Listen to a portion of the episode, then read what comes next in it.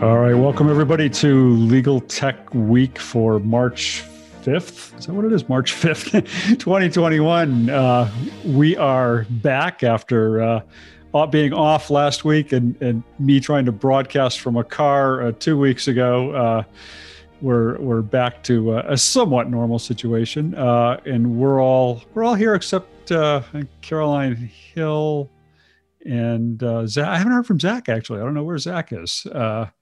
And Caroline Hill said she might join us. Uh, I, am hoping she does so we can get the latest on uh, Prince Harry and Meghan Markle because we're all on the edges of our seats uh, regarding that. But uh, this is the show in which we talk about the top stories in legal tech and innovation. I am Bob Ambrogi. I am the author of the blog Law Sites and also host of the podcast Law Next.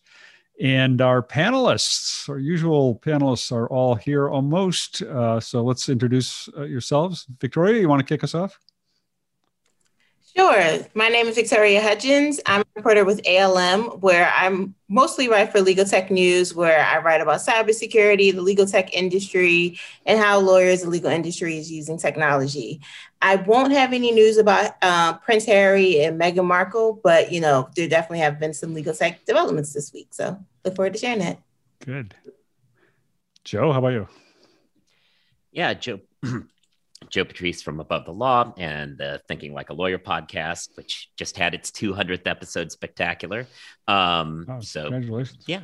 Yeah, no, it got, who knew it would last that long?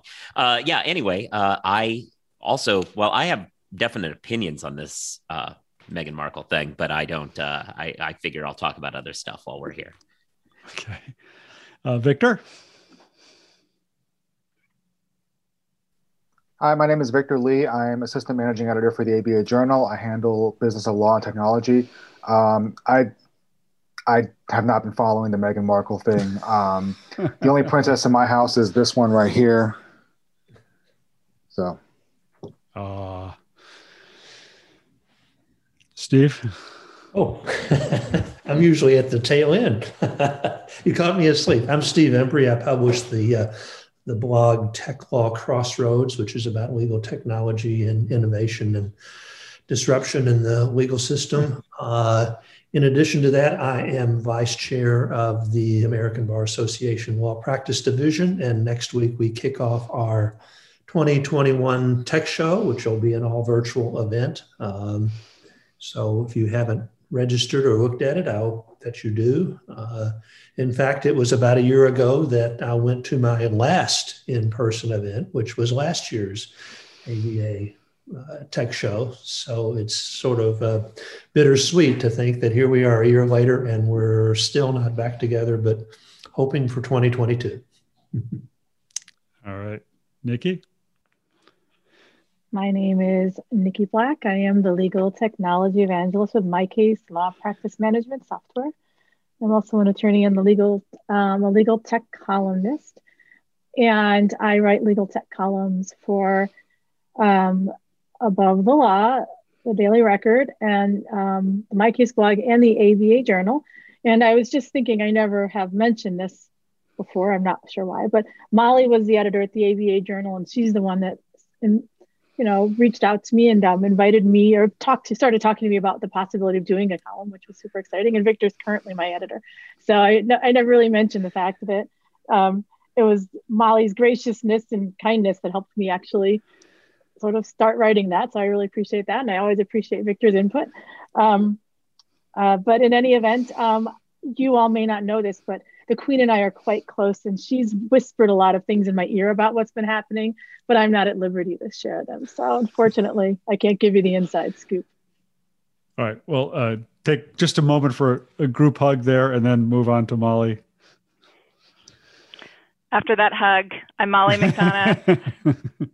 I'm a, a media uh, strategist based in the Chicago area, former editor at the ABA Journal, and um, was my pleasure to bring you on board, Niki. It was uh, your talent that I was uh, looking to um, um, share with the rest of of uh, the legal profession. So thank you for that. And you you were I also were you in our first class of legal rebels? Maybe I was. Yeah. And I, I, don't know yeah. if you reached out to me. I don't mean to. I'm not sure. We talked about it. I, I don't know quite how it came about. I don't mean to like. but anyway, yeah, I was in the first class of legal rebels. I'll take all credit. So, that's okay. uh, and I write at the blog, um, uh, uh, the blog Adjust Society. And no, Courtney, this is not the Oprah show. Um, so, so you know, Steve, Steve is holding out hopes that maybe uh, Tech Show uh, 2022 will be live. Uh, the folks at ILTA are not waiting for 2022. Uh, they have apparently all gotten their vaccines, and they are have announced that they are returning to a live conference uh, in August at uh, in Vegas at uh, which hotel? I forget which hotel they're at. Uh, and I wore my Bellagio shirt in case it was there. But have they said there. the hotel? They have said the hotel. That. I actually am blanking on which one it is. Uh, I actually interviewed uh, them the other day, but my interview hasn't posted yet, um, and got a lot of got a little more details uh, on the whole thing. Um, but uh, so so here's my question: Is this premature, or people are, who who here will go to ILTA? Joe, that's it. I saw a few more hands. Yeah, there. Okay. I probably will. I'm getting my second vaccine next week, so I feel pretty good about getting out and about, depending on what happens. Uh, I like the. Um, I, am not, I'm not. I'm not going. I, am just gonna no. Mandalay Bay is do, where it is. I was gonna book the hotel, like um, I think it was Mark Palmer had suggested. You yeah. know, book the hotel with a right to cancel and play it by ear. I think that's right. a good way to do it. Yeah. I mean, I'm sure they got like a great a great deal from you know you know whatever hotel, yeah, Mandalay Bay or whatever. I mean, they're probably desperate for the business. I mean, but I don't know. I I I felt like it was a little optimistic on their part, but if they if they know people are willing to come and they have protocols in place, you know, for the people that aren't vaccinated, and you know, to make sure that people feel safe and they're you know, and, and I mean, hopefully there should be a lot of space available in that hotel, so they're not all going to be crammed into like one little, right. one tiny little room. But I mean, I don't know. I, I, I mean, look, you know, I you know I want to get back to normal as much as possible. I want to kind of you know be able to go out without a mask on and, and and do things that you know I want to do. But yeah, August seems a little, a, a, a little a little optimistic. But who knows? Maybe maybe well, maybe it won't be. As you can see, I've had my second vaccine. I'm feeling fine. I'm ready to go to the, to the ILTA conference, uh, even though, quite honestly, I may be the only one there. But uh, in any event, uh, at least it's uh, reason for some optimism. Yeah. I, I mean, I, I think I'll go. I, I just, I mean, I, am maybe I'm just feeling lucky because I just survived three weeks in Florida, and uh, you know, nobody's wearing a mask down there, and people are congregating in bars and restaurants, and the streets are busy with people. Um, and uh, I am, I did, I got a date for my vaccine. I don't have it yet, but I do have a, a date, so I feel like I really scored a coup there. Um, but um, you know, I don't know. We'll we'll see. I, th- I think I'll probably I'll certainly follow Niki's lead and at least book a room, and then uh, you know, I won't buy a plane ticket just yet. Uh, I, I, think the big question though is going to be what about the rest of the world? I mean, international travel is going to be a real issue there. I think. I, you know, I think there's still going to be restrictions on international travel even by August, and a lot of their audience is international. And uh, you know, the other big comment I've seen on Twitter has just been that even though people may be ready to travel, their firms or organizations may not be ready to fund their travel at that point, and so they're going to be footing the bill if they want to go.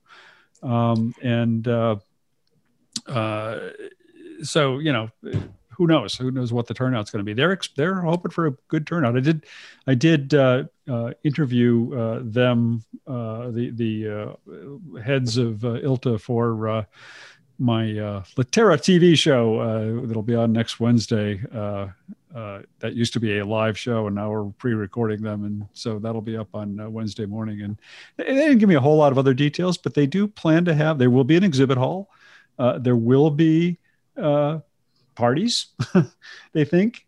you know, they're still trying to figure out. Masks will be mandatory. they will be spacing out, you know, things in the exhibit hall, but it will still be enclosed. So you know, Vegas in August is not somewhere you go and do stuff outside. So um, who knows?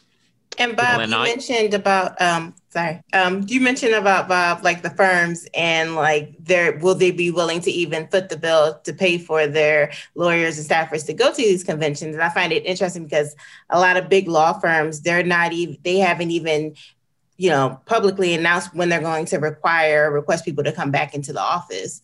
So if like you're already in-person conventions, will there be people that really want to go there, maybe risk um, being around people they don't even know, and when they don't even feel comfortable going to the office with people that they maybe know, and kind of like spacing out spacing out the uh, cubicles and desk and everything like that. So I'm really interested to see will there be that much like will people enough people come to these conventions? Will they feel comfortable? Or some people kind of like you know i might want to take a little bit more time Yeah. And, Yeah, and plus, it's, I know uh, people always behave very, you know, responsibly and carefully in Vegas. So there's that.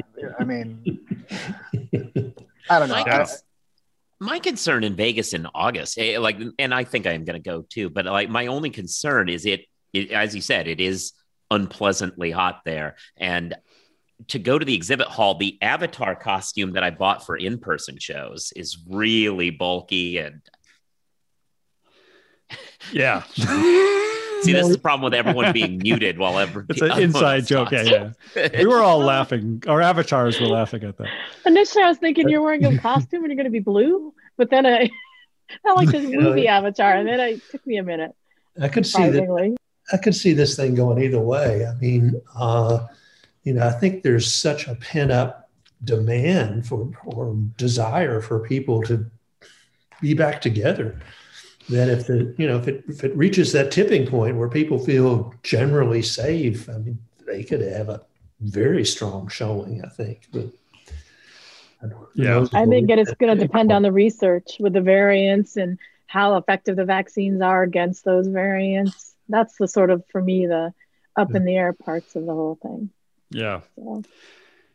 Well, uh, that actually can kind of segue off in a couple of different directions of things we have to talk about, but but maybe that segues to uh, uh, Steve to Steve your story because uh, one of the uh, well, why don't you talk about what your story is because that that kind of relates to this general issue of how, uh, whether we're recovering from COVID or not. Yeah, the one I picked up on, and I, sorry, I don't have the author's name in front of me. Maybe one of you do, but uh, it was announced that Ropes and Gray, which is a fairly prominent firm, uh, has set the day for people to come back. Um, and reading the story, it it didn't suggest to me that it was an optional day to come back. It sort of sounded like this is the day that we will come back, and we all need to be back, and we all need to be in the office, and by God, we're going to do it.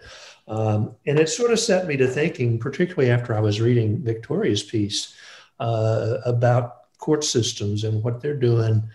Um, you know, we've had a lot of talk about this is really the the inflection point for legal tech and innovation, and you know, now that we've seen how wonderful it is to work from home in our pajamas with our cats running around and all that jazz, we'll never want to go back. And you know, I sort of wonder uh, what's going to happen, whether law firm leadership is going to say, as many of them seem to believe, that we really need to have everybody in the office come hell or high water. And, you know, we, we are not too interested in uh, remote work and, and all that. Um, I mean, I don't know. I mean, uh, as I say, in reading Victoria's piece, I sort of wondered the same with with courts. Uh, we started out; it looked like the virtual online court idea was really getting traction, and people were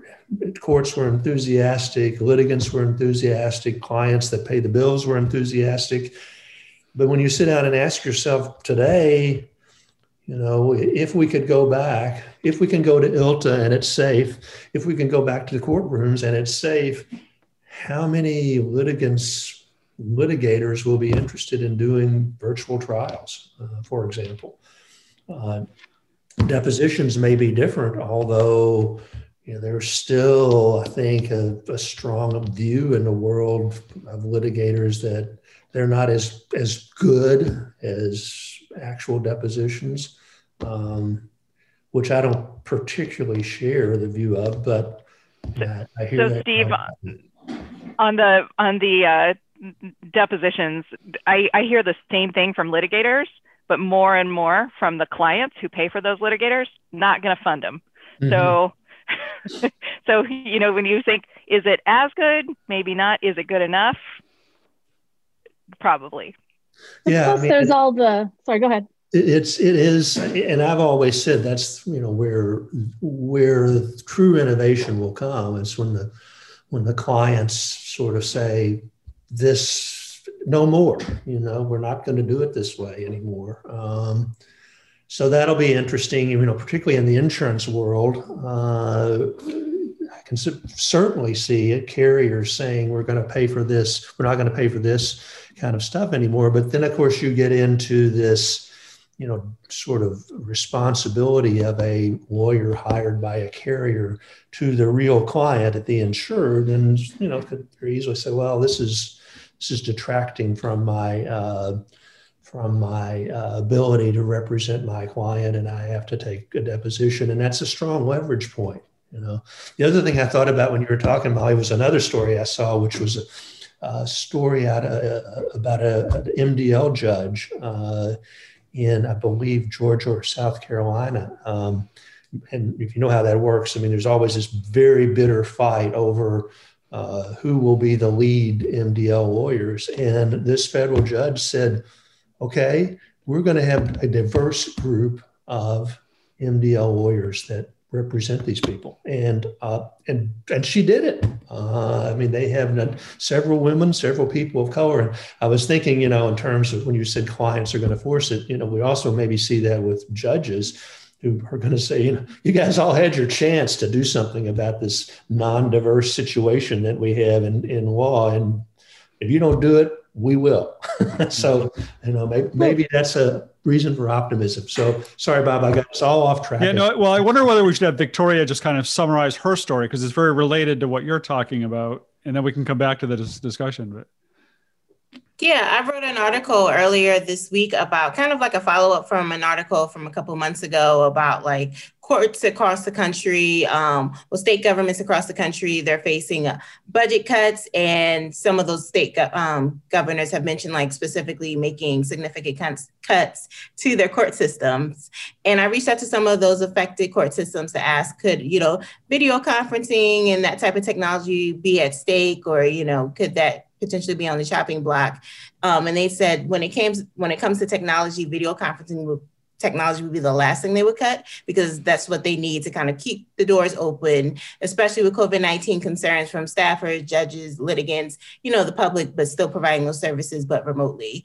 Um, and I reached out uh, last week to some of those court systems about okay, you imp- um, implemented video conferencing tech. Are you guys looking at any additional technology or processes, you know, to deal with potential um, case backlogs during COVID 19 shutdowns? Or, you know, lingering health concerns that some people maybe don't don't want to come into the courts for some um, legal matters.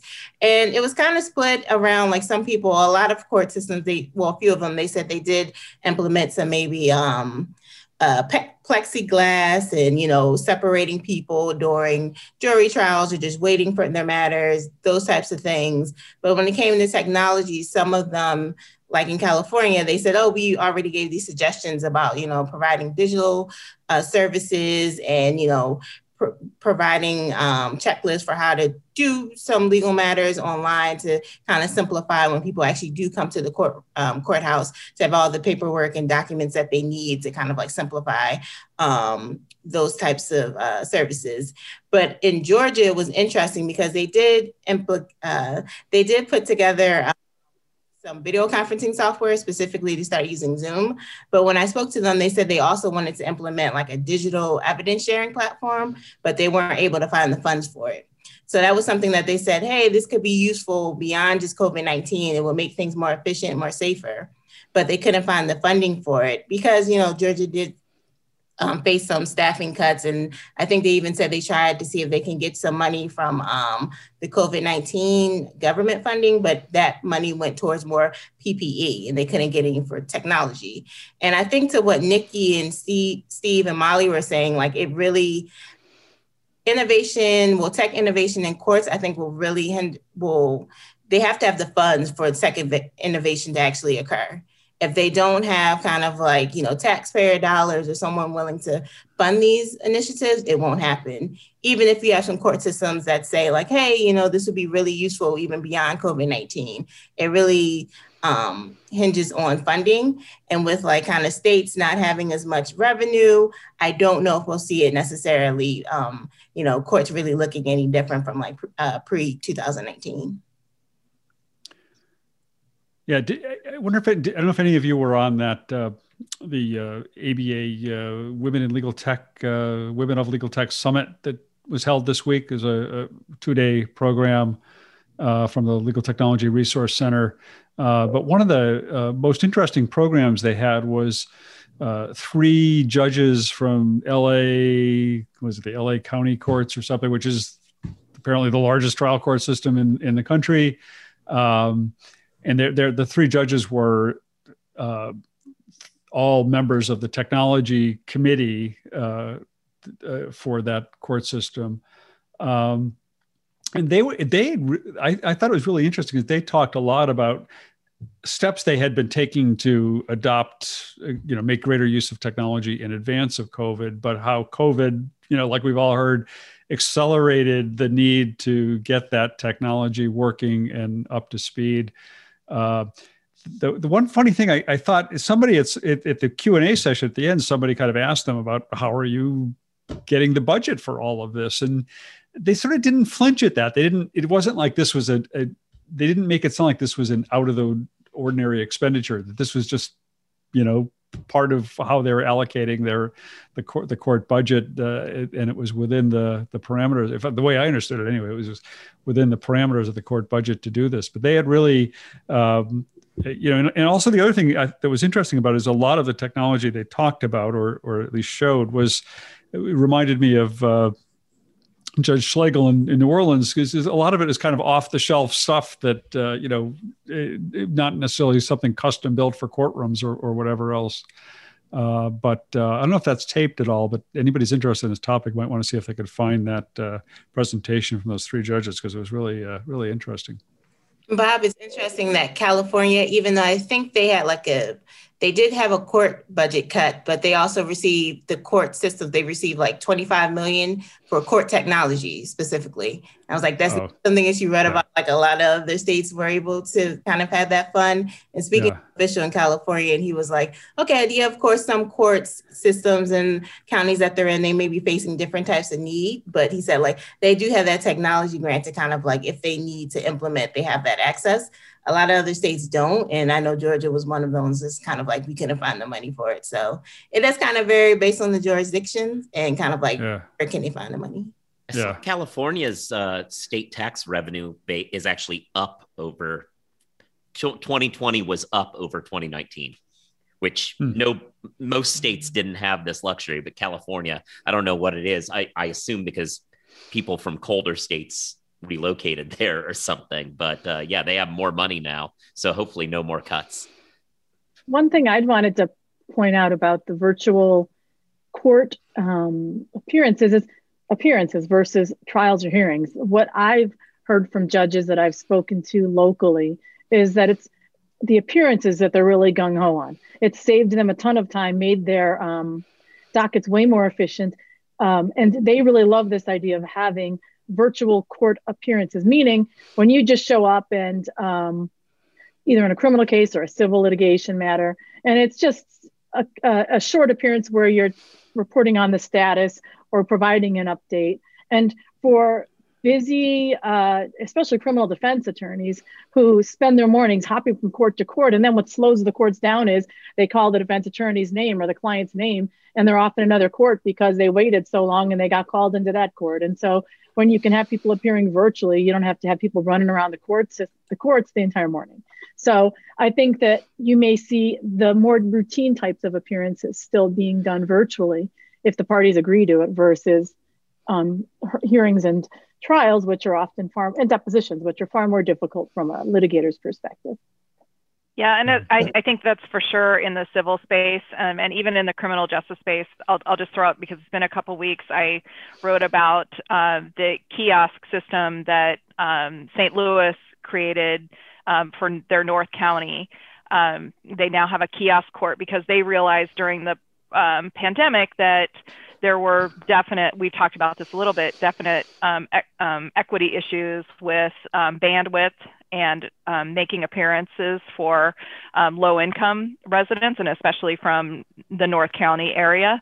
So they established a kiosk system. They already had a, a, a way for uh, people to come into the court into a, um, they were initially calling it a zoom garden um, and have little little spots that you could go make your appearance um, and then they decided to go ahead and create an outpost in north county so I, I thought I so I think that there's probably going to be somewhat of a hybrid. I mean, there's an expense in that, but then, you know, take away from the time and the commitment um, of having a fully staffed um, bench for appearances. And I'm hoping that we'll see some money shift.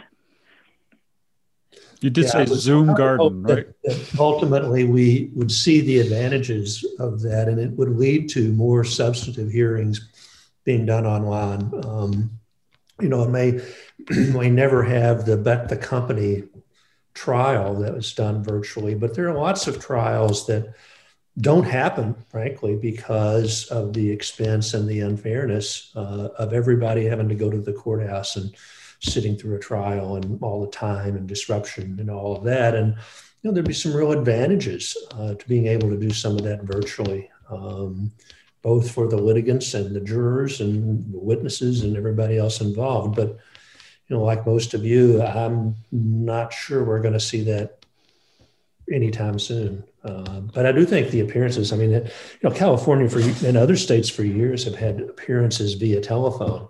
Um, you know, I never, I never dawned on somebody to say, you know, you don't have to be here by phone. You could be here, you know, by video chat would be, but nobody had never dawned on anybody that that was a possibility, I guess. Uh, so that, you know, that's not much of a step to go to, to kind of virtual sort of hearings that would do away with a lot of the motion hour inefficiencies that we've seen over the years. I did, I did want to bring up a point about Steve's original article that he talked about with, with Ropes and Gray. I mean, I, I guess the way the way the article was phrased was that it's probably like like a memo that got sent that got sent around and then and then a reporter got a hold of it somehow. Uh, so who knows? Maybe maybe it's just them. Maybe maybe you know other firms have done the same thing, or released similar memos that just haven't been been leaked to the press or whatnot. But I mean, you know, one thing that we would we, we we've been talking about is or, or wondering is whether or not things are going to go back to normal after after uh, the pandemic is over, and like, is it going to be like a more hybrid kind of thing where people you have more people kind of working at home and and, and not coming to the office as much. But you know, it seems like at least this firm doesn't doesn't want that. Um, and you know, I mean, just I, I haven't reported on ropes and gray in a long time. Like I did, I did a you know, I did a couple profiles of people there and whatnot back when I worked at uh, ALM, uh, and I know that they've all they've always been very very like. I mean, all, all firms are very protective of their culture. All firms think that they're think that they're think that their that their culture is the best. But I, I felt like ropes and gray, like they they especially wanted wanted to get that point across that their culture was awesome and that you know everyone loved it there and that you know uh, they had this like really special kind of kind of connection with everybody there. So maybe maybe maybe they felt like something was missing um, by having everybody online and not being in the office that they didn't have that same kind of that same kind of office culture or who knows maybe they just want everybody back in their offices so that they can keep in, keep tabs on people and and whatnot so you know i mean i, I thought that was interesting just just just you know the a a just that that that that memo coming out and b that it was that firm that that uh, that um, you know got publicized. What I'm starting to hear from trainers in particular it, um, at law firms is that they're they're having a really hard time with the um, the spontaneous um, opportunities for um, associates to learn um, by being pulled into an office or pulled onto a call or you know just sit in the back and the, all of that is is missing um, and the opportunities are hard to recreate in a virtual environment so kind of when we were talking about pipeline issues too, you know, trying to mentor and um, train the next generation is is a challenge still in a remote environment or especially. and, I, and I hear you, Molly. I have kind of strong opinions on that because you know it's that was sort of the traditional model that you will go and sit at the foot of the partner and you know derive this knowledge from on high. Of course, the problem with that is it was could be very happenstance, right? I mean, I was fortunate enough to to latch on to a you know a, a partner who was meaner than a snake, but on the other hand, taught me a lot of things. And other people don't have that opportunity. And I, I had hoped that that when we started thinking about the training of associates in the age of COVID and remote, that you know it, it would maybe force firms to sit down and say, a, what does it mean to be a good lawyer? Let's let's define it, and then let's let's put together a, a consistent training program toward that end instead of this, you know, oh, I bumped into partner A at the water cooler and she said, you know, you ought to try this or that or the other. Um, and, and, you know, query how much of that really goes on. I mean, in, in particularly large law firms where there's so much of a pressure both for partners and associates to be billing their time, not chit chatting at the water cooler. As valuable as that is, I mean, I don't mean to suggest it's not valuable, but uh, you know, sometimes I, I think we law firms have put too much stock in that and not enough emphasis on what does it really mean and what are we really training toward uh, in a comprehensive way. Yeah. I mean, there's no reason the hybrid model can't work for even training uh, in in that vein. Uh, you know, I, have also just as much heard some associates say that they've had more FaceTime with partners than during the Zoom era than they would have otherwise had. So it, it can work both ways. And I, I, don't know whether I actually said this about ILTA, but ILTA will be a hybrid conference and not just an in-person conference. And I, I you know, I, I, really, I still think, despite what the Ropes and Gray uh, story may be suggesting, that that's generally going to be the model going forward is some kind of a hybrid blend of, of what we used to have and what we've had for the last year uh, and, and mixing it together in some kind of a hybrid form. Um, while we're on the topic of courts, Joe, you had another court yeah. related story. Yeah. So um, we were talking about courts and whether or not they go back to normal because lawyers will want them to go back to normal and be the same old courts they always were. Maybe that's a bad idea. Um, and the, this comes from uh, our friends out west. I have I've been talking over the last year or so. I struck up some conversations with Sound Jury Consulting, and they do a lot of data driven uh, analysis of juries. One of the things that they did was a comparison because in Seattle, they have Zoom trials going on. And as it turns out, the virtual trial world, they're getting statistically significant younger and more diverse jury pools when it's online than when it's in person.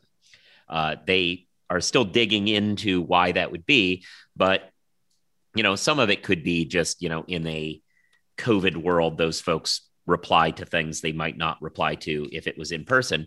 But another alternative hypothesis is that the Zoom day takes less time out of the day. So that people who otherwise would say, I can't take this time, I've got to, I got to go do this work, I got to do that work, which happens to be younger people with lots of debt and often uh, minority jury, potential jurors, uh, they aren't having that problem now. And so they are showing up and being part of the jury pool, which means that we have a ton of issues with the way our juries are constituted and whether or not they actually look like the jury of the peers that they're, they're supposed to be.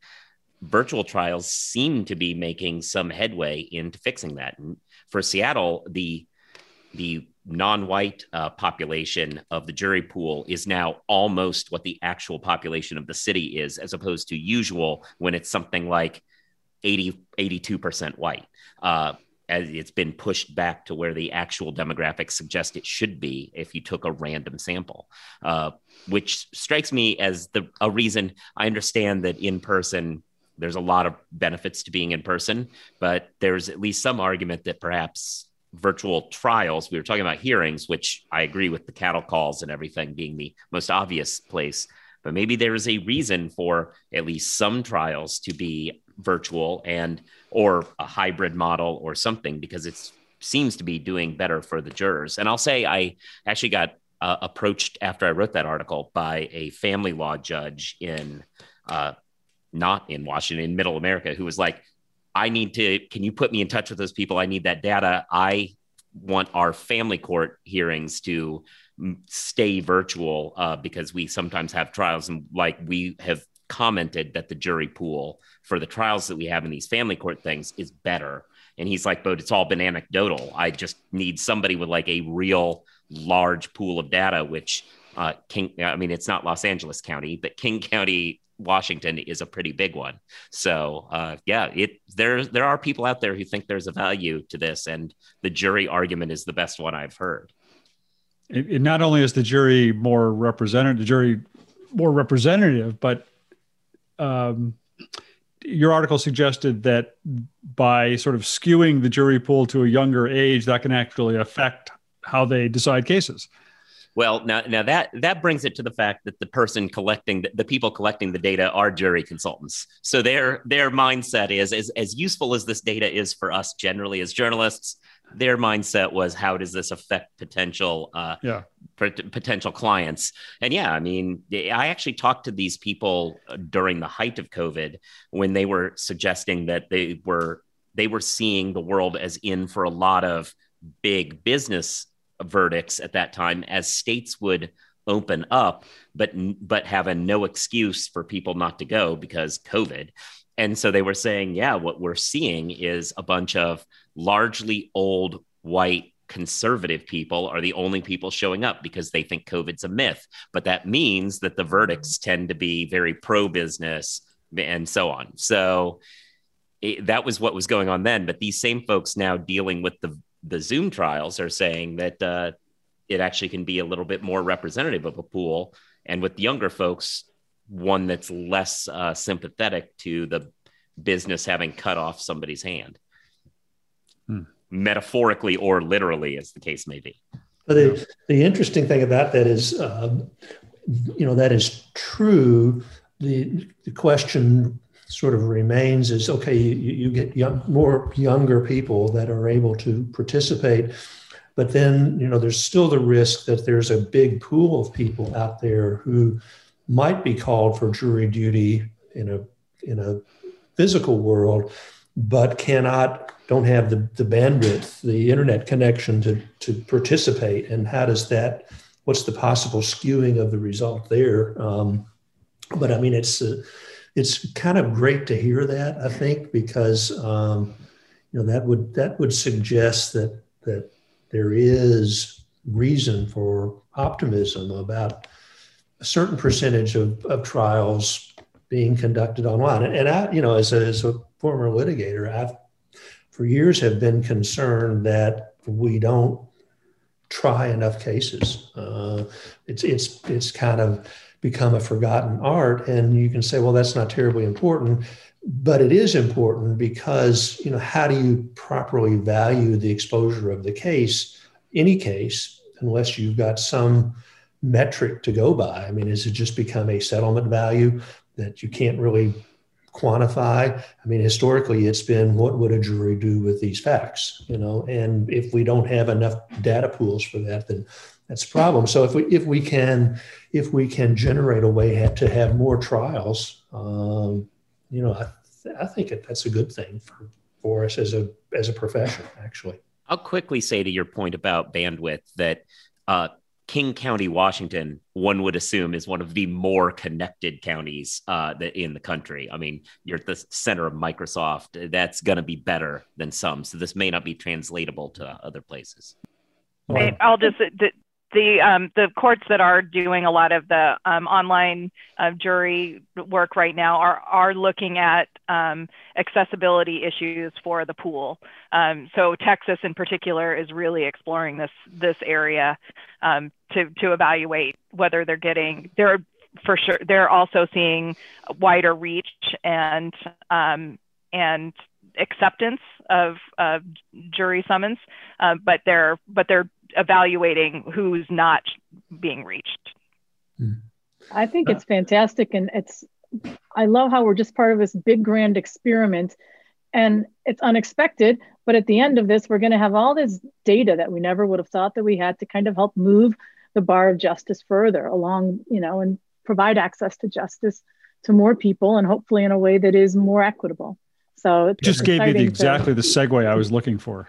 Good point, because I aim to please this week about um, how mediators are enthusiastically embracing online mediation uh, and how they've been so much more successful. And one of the reasons that, that is, was pointed out is people kind of behave themselves better. and, you know, they don't pontificate and, you know, go overboard. I mean, it's something about being on camera and, you know, sitting at your desk, you know, it's not less of a performance and they're making a lot more headway. And, and Lord knows it's, it's a whole lot less disruptive to have an online mediation. So that may be, Niki, to your point, I mean, we may come out of this as, as that for mediation, that could very well be the new norm. Uh, both because it's easier to do and because it's more successful, apparently. Yeah. Um, so the the transition was uh, that two weeks ago on this show, we we've actually had somebody write a blog post in response to our one of our episodes, which is a first for this show, I think.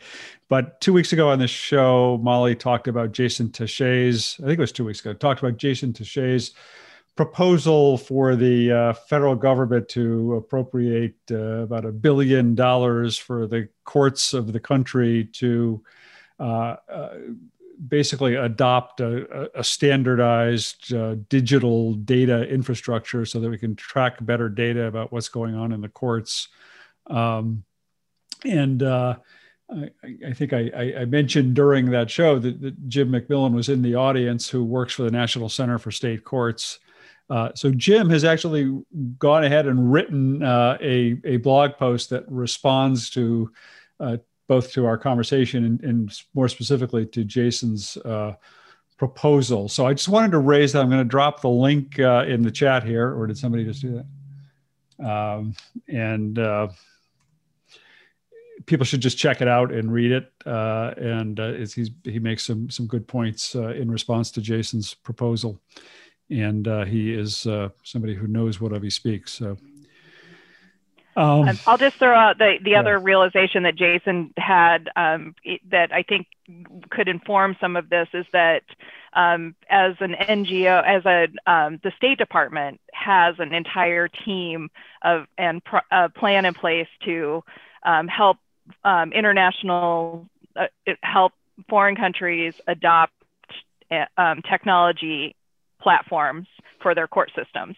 So we do this um, internationally um, as rule of law building, um, but we haven't turned that those resources inward um, and offered those resources to um, states.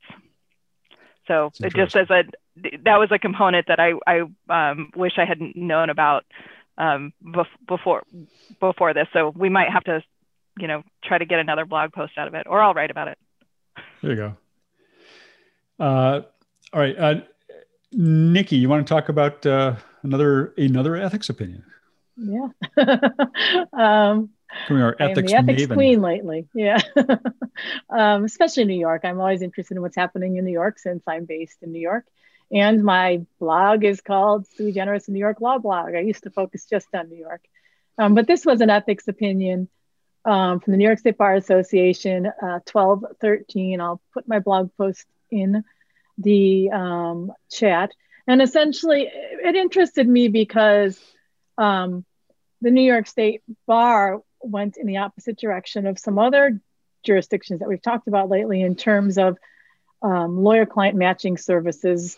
And um, although some of the other opinions were not on that particular um, directly, it's sort of this issue in some ways of like fee splitting with non-lawyers and that's been something we've been discussing a lot lately because some of the other jurisdictions have um, said that in some situations that may be permissible which sort of goes in this different direction than um, anyone has ever gone before. But the new york state bar is still firmly entrenched on the other side of this and what this opinion talked about was um, uh, a lawyer inquired whether participating in a online site that matched them with people who had traffic violations would be ethical And I Googled it and they didn't mention the site in the opinion, but there is a site online where um, th- this is a thing where they connect you with someone to handle your traffic tickets. And the New York State Bar said that this particular site under this scenario was more like the impermissible Avvo scheme that they had uh, knocked down in the past than other situations that they had permitted because it, uh, through a number of different mechanisms, implied that you were getting matched with a better lawyer or the best lawyer or someone who was more qualified than others. And so, therefore, that was problematic.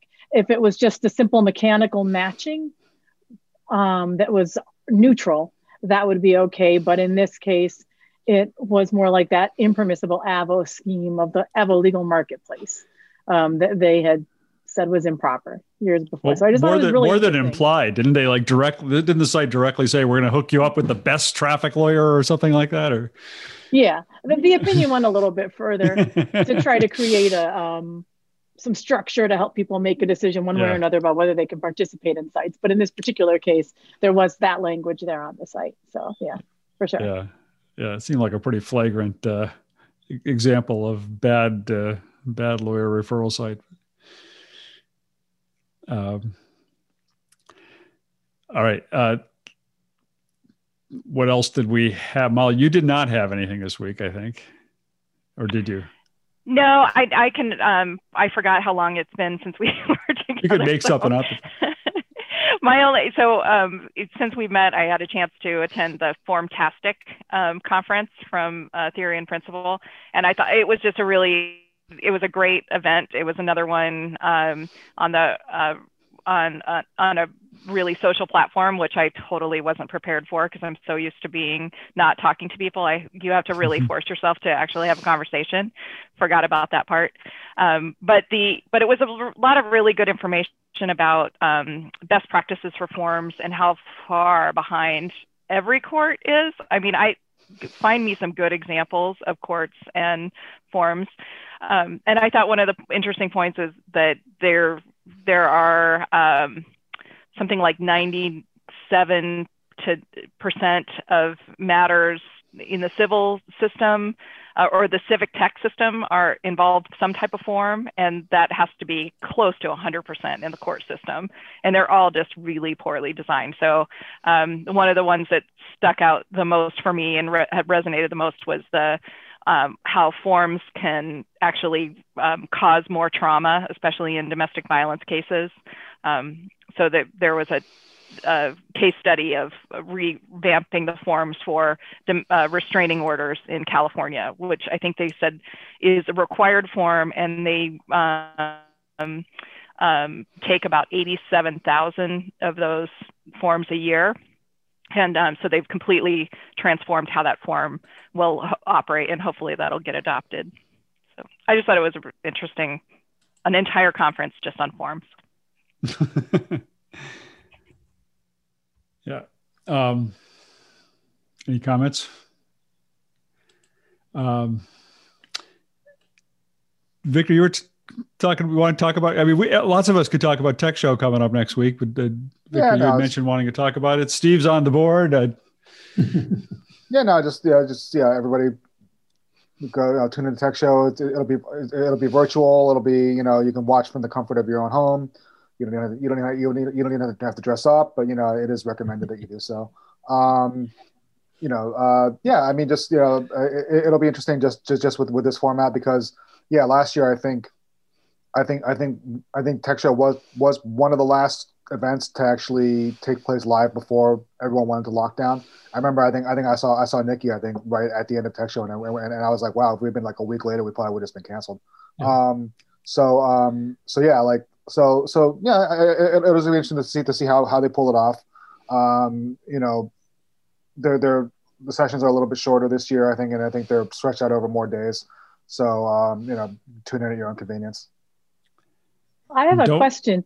Go go ahead, Bob. I was going to say, don't miss Startup Alley, 11 o'clock. The opening event of Stark Tech Show on Monday yep. is yeah, you're, Startup you're always, Alley. You're the opener, Bob. So I'm on with the opener, and uh, it's going to be kind of weird because we, it's. A, I guess a lot of the uh, things are all pre-recorded this year, and uh, so we've got the startup presentations are all going to be pre-recorded segments of of two and a half minutes each, but they also then get 30 seconds to talk about their sec- their company live, and I got to introduce them live. So it's going to be a weird kind of a switching back and forth from I don't know how it's going to work, but uh, and we have to do it all within a really tight timeline. So it'll be an interesting experiment. That, that sounds like an event that could have technical Right?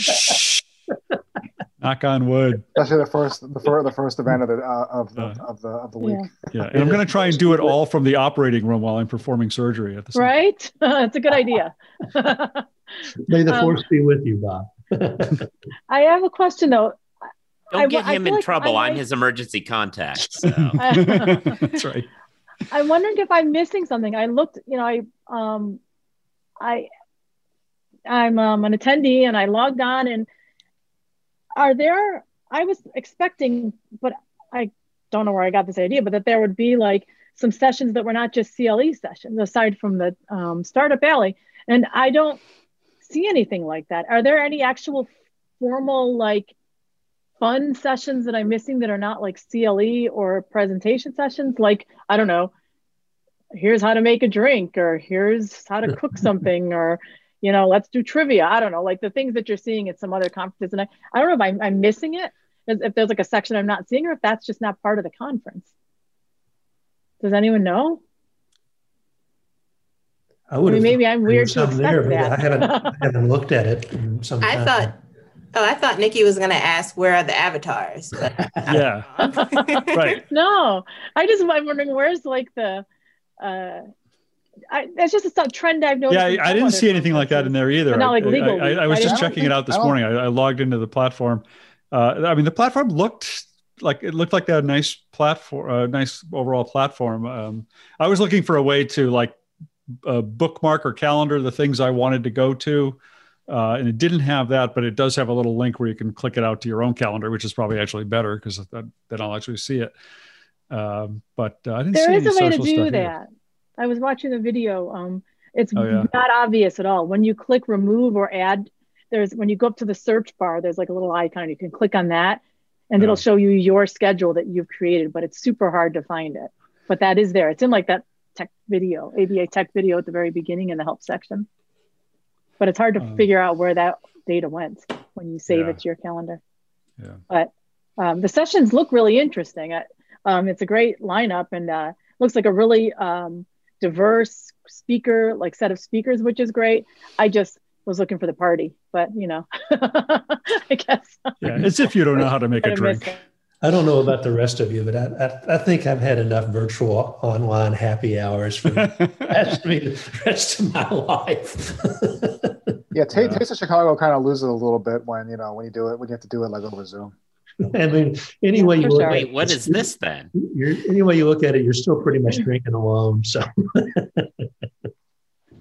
Um, one other thing I thought is worth mentioning about this past week in the legal tech news is it was uh, through a, I I think an unplanned convergence of events. It was sort of a kind of a big week for women in legal, legal tech in a sense because there was this ABA, uh, the, the uh, Legal Technology Resource Center Women of Legal Tech Summit, uh, and honoring the new inductees and, and putting on some really good programming. Uh, completely separate from that, but at like the same time, um, uh, there was a a, uh, a women of legal tech, uh, the founders or something. I forget what they called the program. Um, the Priori put on. That was a really good panel of founders of, of women tech companies, just kind of talking about some of the issues they faced and and whatnot. Uh, this was also the week in which uh, ILTA announced the names of five influential women in legal tech. Uh, so all these things kind of converge this week to uh, kind of make a little mini Women of Legal Tech week. Uh, and then uh, I thought actually the other thing kind of maybe related to all that is that the story I did yesterday was is Kristen Sonday, who's a co-founder of Paladin, who was the speaker at one of those summits, and her co-founder was a speaker at the other one. Um, but she started this created this uh, venture fund this week. She kind of helped launch this venture fund to help fund diverse uh, founders, not not focused exclusively on legal tech, but they'll take applications from legal tech companies. But um, I thought that was a really interesting development as well. And and she kind of talking to her about it, she really emphasized that she's kind of hoping that maybe others in the legal tech world will start to think about creative or or out of the box ways to promote uh, diversity within the legal tech industry by doing things like starting your own venture. I didn't even know you could go start your own venture fund. I mean, we could we could all get together and start a venture fund if we wanted to. So, it's an interesting week. Uh, Bob, uh, we have to have capital to do that. no, we don't. You go out and raise. Other people give you the capital. Venture funds don't use their own capital; they go out and get it from other people.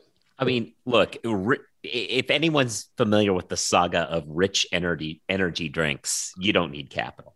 it was a it was like a multi-million dollar operation that turned out to have never done anything or ever have had any money.